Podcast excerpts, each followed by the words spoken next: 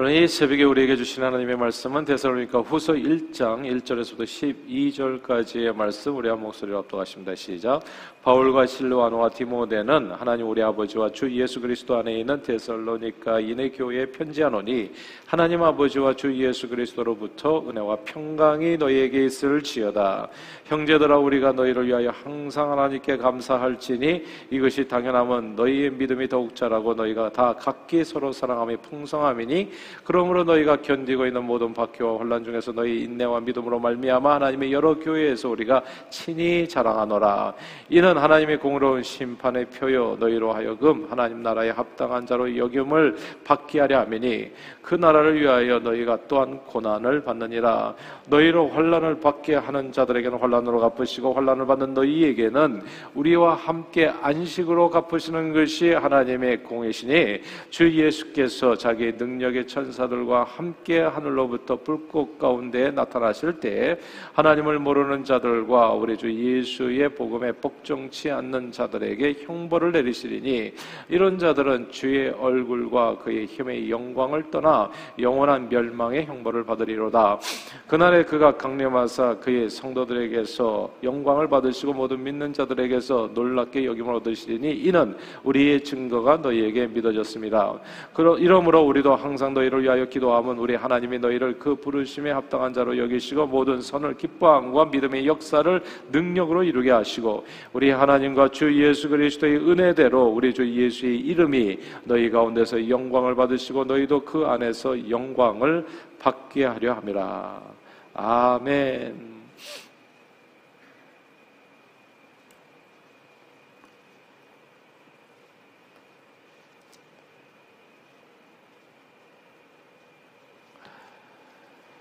아, 사람들은 여행수를 바랄 때가 참 많습니다. 시험 공부를 하지 않았는데도 좋은 점수를 받기를 원합니다. 아, 그 노력하지 않았는데도 불구하고 풍성한 열매를 얻기를 원하지요. 근데 이 요행수 엄청 조심하셔야 됩니다. 특별히 자녀 키울 때 아이가 공부를 별로 안 했는데도 좋은 성적을 받아오면 진짜 경계하셔야 돼요. 그 뭔가 something wrong이에요. 잘못된 거예요. 그거를 칭찬하고 잘했다고 기뻐하시면은 반드시 그 아이는 망가집니다. 그러니까 이게 요행수를 바라는 사람의 심령이 있어요. 근데 그거는 정말 좋은 게 아닙니다. 그건 독이에요, 그냥. 그러니까 사단이 주는 어, 무서운 뭐라 그럴까 미끼라고 할까요? 그거 무는, 무는 순간에 인생은 망가집니다. 그러니까 그러나 사람들은 여행수를 바랄 때가 많아요. 그냥 게으르게 비즈니스를 했는데도 비즈니스가 잘 되기를 원하고 어, 로또 사가지고 이렇게 이렇게 요행하게 이렇게 내가 당첨되기를 원하고 이제 이런 길을 걸어서는 안 됩니다. 그것이 그거 진짜 미끼예요. 사단이 미끼. 그거 물면은 정말 인생이 크게 망가지게 됩니다. 하나님은 세상을 정직하게 지으셨습니다. 이게 중요하니까 반복할게요. 하나님은 세상을 정직하게 지으셨습니다. 저와 여러분들이 믿는 하나님은 정직하신 하나님, 정직하게 사십시오. 그게 가장 잘 사는 길입니다.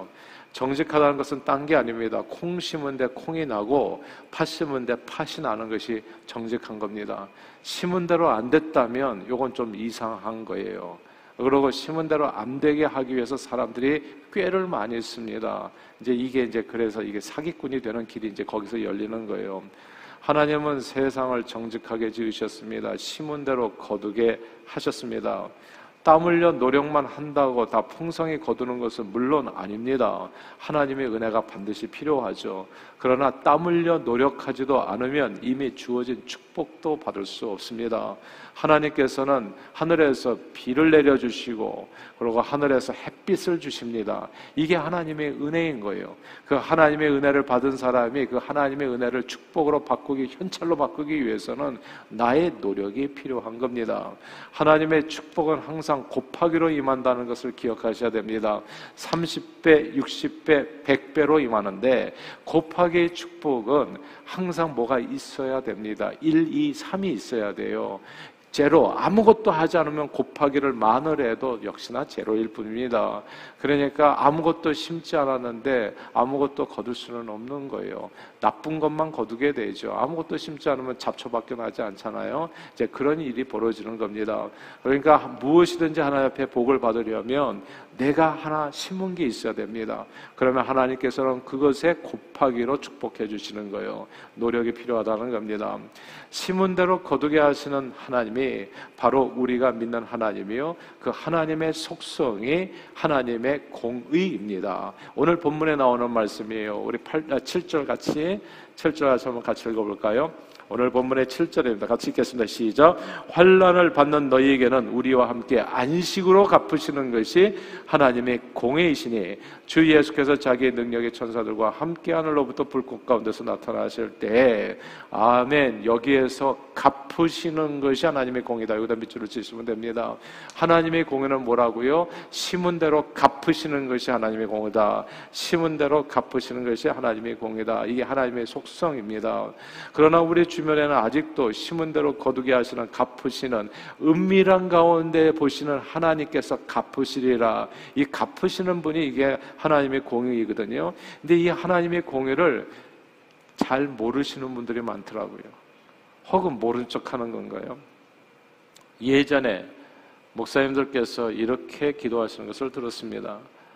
오늘 이 새벽 기도에 참석하신 분들께 큰 은혜를 주시고 동시에 이 새벽 기도에 나오지 않은 분들에게도 동일한 은혜를 주옵소서.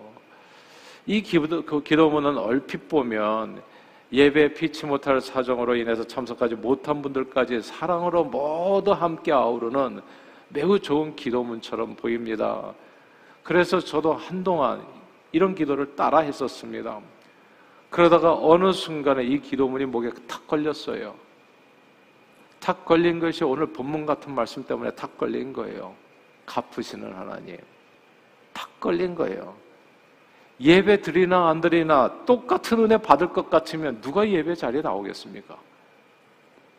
봉사 하나 안 하나, 예수 믿나 안 믿나, 용, 원수를 용서하나 안 하나 똑같이 은혜와 축복 받을 것 같으면 누가 봉사하고 누가 원수 용서하고 누가 예수 믿겠느냐 말입니다. 무엇보다도 이 기도문은 하나님이 어떤 분인지를 정확하게 보여준 내용은 아니라고 생각되었어요. 우리가 믿는 하나님 오해가 없기를 바라는데 사랑의 하나님 맞아요. 모든 사람이 다 구원받기 원하십니다. 그러나 그 똑같은 하나님이 공의의 하나님이기도 하십니다. 사랑의 하나님께서는 모든 사람이 다 구원받고 진리에 이르기를 원하시지만 공의의 하나님은 심은 대로 거두게 하십니다. 정말 공평하세요. 콩 심은 데 콩이 납니다. 팥 심은 데는 팥이 나요. 새벽 기도에 오신 분하고 안 오신 분하고 똑같을 것 같으면 뭐하러 오냐고요. 심은 대로 거두게 하시는 분이에요. 무엇보다도 인간의 죄는 반드시 심판하십니다.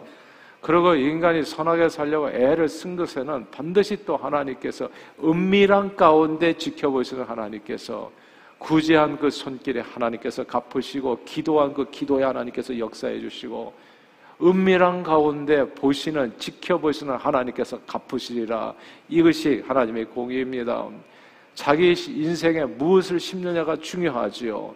죄를 심으면 반드시 형벌을 받습니다. 공의의 심판을 치르고 나서야 비로소 하나님은 우리에게 사랑의 하나님으로 역사하십니다. 자, 보세요. 구약시대에 하나님의 사랑의 하나님, 하나님의 은혜의 보좌 앞에 나가기 전에 사람들은 그 보좌 앞에 나가기 전에 치러야 될 일들이 있었어요. 자기 죄의 대가를 짐승의 피를 흘려서 치러야 했었습니다. 하나님의 공의가 이루어져야 하나님의 사랑의 역사가 함께 우리에게 경험되어졌다는 것. 하나님께서는 사람의 죄를 짐승의 피로 대신 갚아주시어 대신 형벌하시고 심판해 주시어 그래서 인간의 죄를 용서해 주셨지요. 그러나 사람의 죄를 대신 치르기에 짐승의 피는 턱없이 부족했습니다. 아침 먹고 돌아서면 점심 점심 먹고 돌아서면 저녁인 것처럼 짐승의 피로 제사를 돌아가 지르고 나서 돌이키면 돌아서면 또 죄를 지어서 짐승의 피를 또 올려야 되고 또 예를 내가 또 올려야 되는 일들이 벌어졌던 거예요.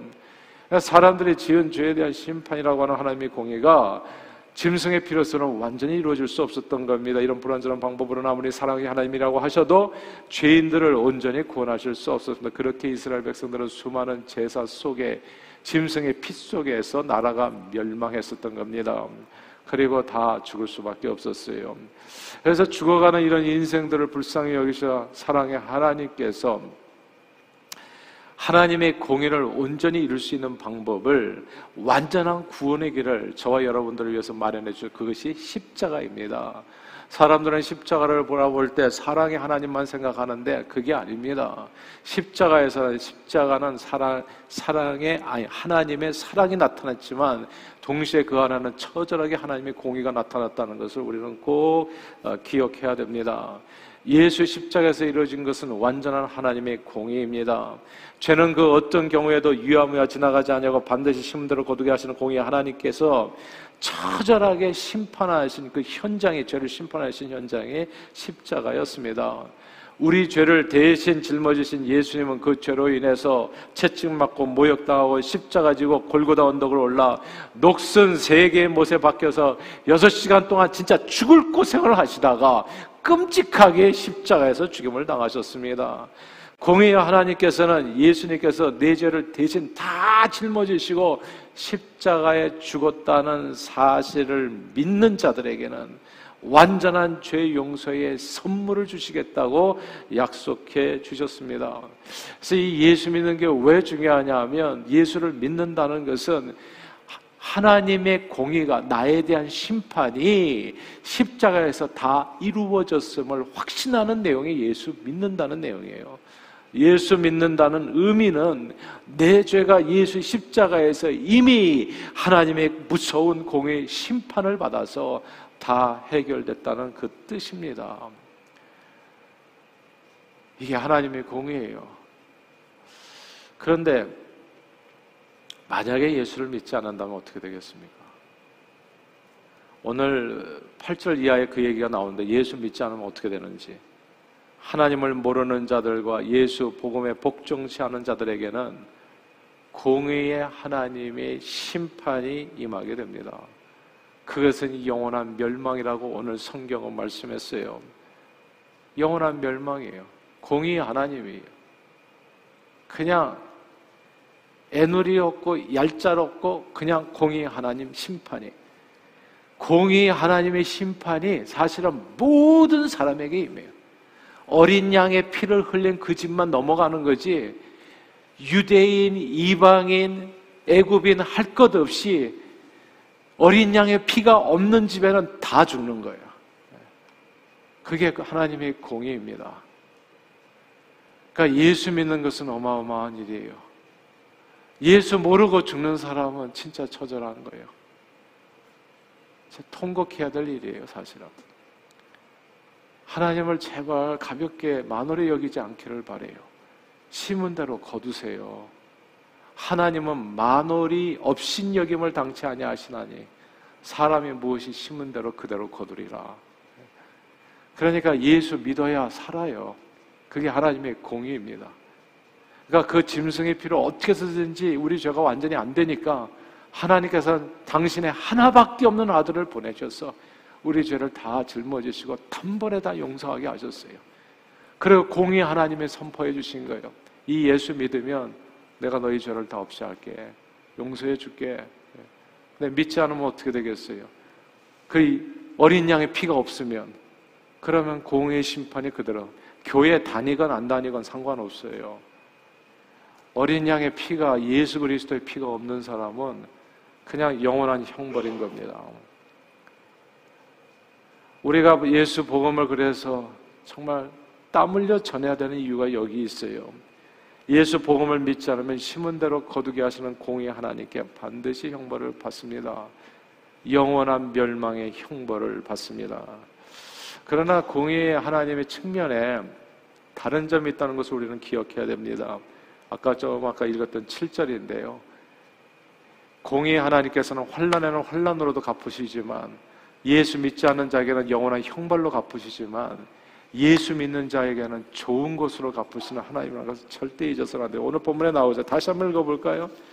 우리가 7절 다시 한번 읽겠습니다. 다시 한번. 7절 있습니다. 시작. 환란을 받는 너에게는 우리와 함께 안식으로 갚으시는 것이 하나님의 공의신 여기까지. 예.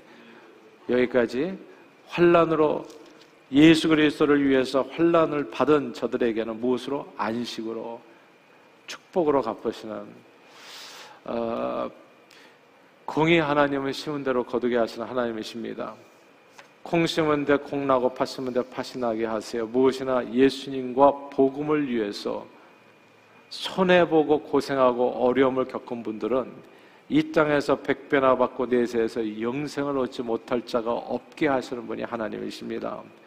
공의 하나님은 우리 죄를 심판하시기도 하는 것이 하나님이시지만 동시에 공의 하나님은 소자에게 냉수한 그릇 떠준 것도 결단코 그 상을 잃지 않게 하시는 하나님. 이걸 꼭 기억하셔야 됩니다. 우리 선교관 만들어 놓고 우리가 섬기잖아요. 뭐든지 공의 하나님은 반드시 갚으세요. 그래서 교회에서 무슨 봉사하라고 할 때 그냥 it is your choice예요. 예. 그냥 할 수도 있고 안 할 수도 있어요. 그러나 꼭 기억하세요. 공의 하나님은 갚으시는 하나님이라는 거.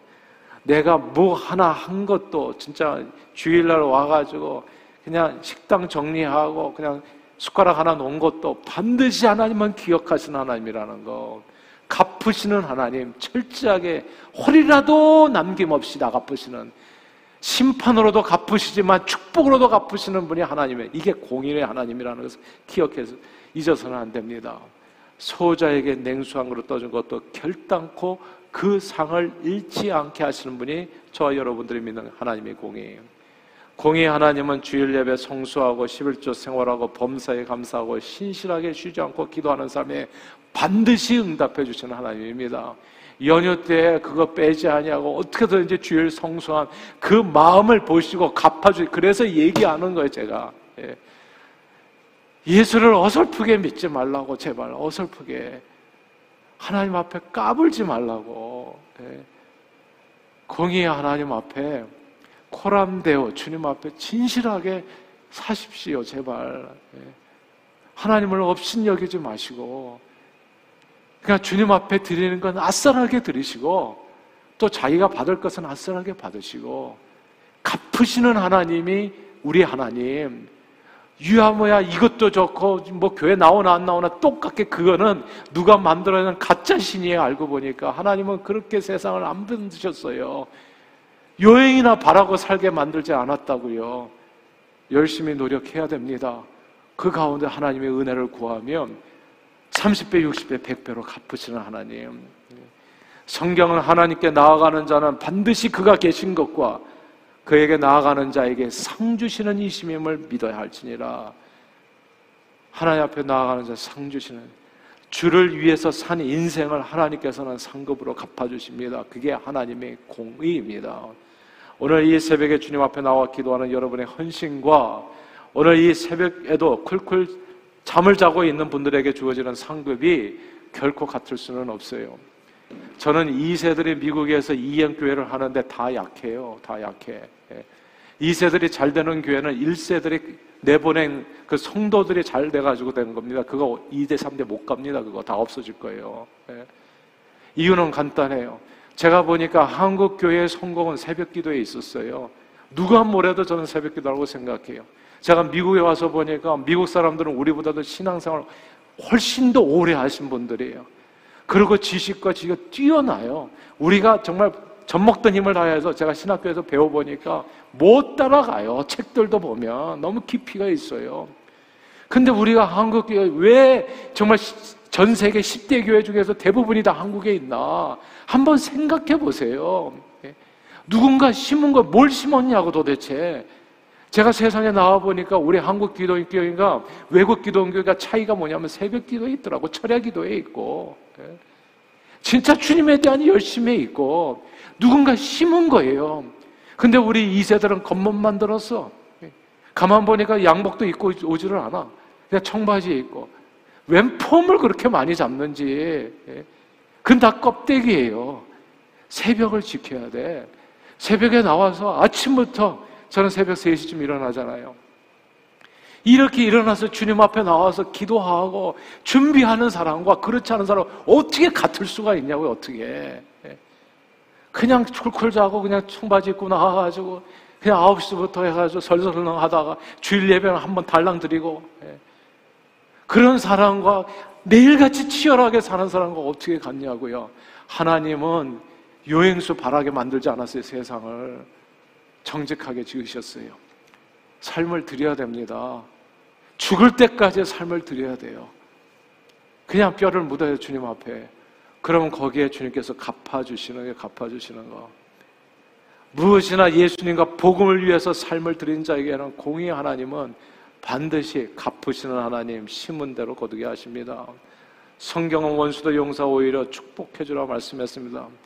그건 다 나쁜 짓 하고 하나님께 나쁜 짓 하고 못되게 살아도 하나님께서 다 용서해줄 축복해 그런 뜻이 아니에요.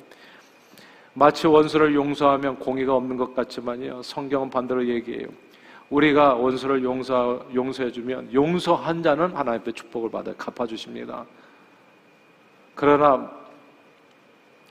그렇게 나쁜 짓 한 사람들은 하나님께서 갚으십니다. 이게 공의 하나님. 그러니까 원수를 하나님 앞에 맡기라는 거죠.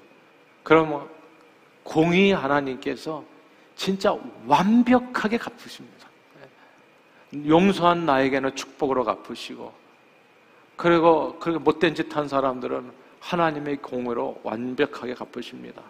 오늘 본문 그대로 비었어요. 환란 받게 하는 자는 환란으로, 환란을 받는 자들은 안식으로 갚으시는 것이 하나님의 공입니다. 그러므로 오늘도 예수 피로 우리 모든 죄를 씻으여 주님께 드리는 작은 헌신에도 큰 상급으로 은밀한 가운데 보시는 하나님께서 갚아주시는 그 공의로우신 주님 앞에 감사하면서요 선한 기도로 끊임없이 주님 앞에 좋은 것을 심으세요. 말로 좋은 것 심으시고 그리고 생각으로 좋은 것 심으시고 행실로 좋은 것을 심으시고 정말 주님 앞에 믿는 것처럼 하나님을 업신여기지 마시고 심은 대로 거, 거, 거두게 하시는 그 하나님 앞에 반드시 놀라운 상급을 영원토록 받아 누리는 오늘도 복된 삶 누리시고요. 영원토록 받아 누리는 저와 여러분들이 다 되시기를 주 이름으로 축원합니다. 기도하겠습니다. 사랑의 주님, 공의의 하나님, 하나님의 공이라고 오늘 설명합니다. 갚으시는 하나님입니다. 그게 하나님의 공이다. 하나님은 업신여김을 당치 않으십니다. 사람이 무엇으로 심든지 그대로 갚아주시는 하나님이십니다. 이 사실을 알기 때문에 오늘, 오늘도 우리는 이 새벽에 나와 새벽잠을 깨우며 주님 앞에 무릎을 꿇는 겁니다. 이렇게 무릎 꿇고 시작한 삶과 그렇지 않은 사람과 어떻게 같을 수 있겠습니까? 하나님의 공의는 오늘도 이루어질 줄로 믿습니다. 하나님, 오늘 이 아침에 기도로 심은 그 모든 내용들은 주님께서 다 갚아주실 줄 믿습니다. 공의 하나님께서 당신의 속성을 따라서 그대로 우리의 삶에 베풀어 주실 줄 믿습니다. 그러므로 우리로 하여금 더욱더 정직하게 하시고 신실하게 하시고 부지런하게 해 주셔서 하나님께서 이미 내려주신 하나님의 놀라운 은혜와 사랑과 그 축복을 그 성실한 삶을 통해서 온전히 경험하고 성실하게 복음 전하여 하나님 많은 영혼들을 주님 앞으로 인도하는 일에 쓰임 받는 복된 저희들의 삶이 되도록 오늘도 우리의 발걸음을 인도해 주시옵소서. 감사드리옵고 예수 그리스도 이름으로 축복하며 기도하옵나이다. 아멘.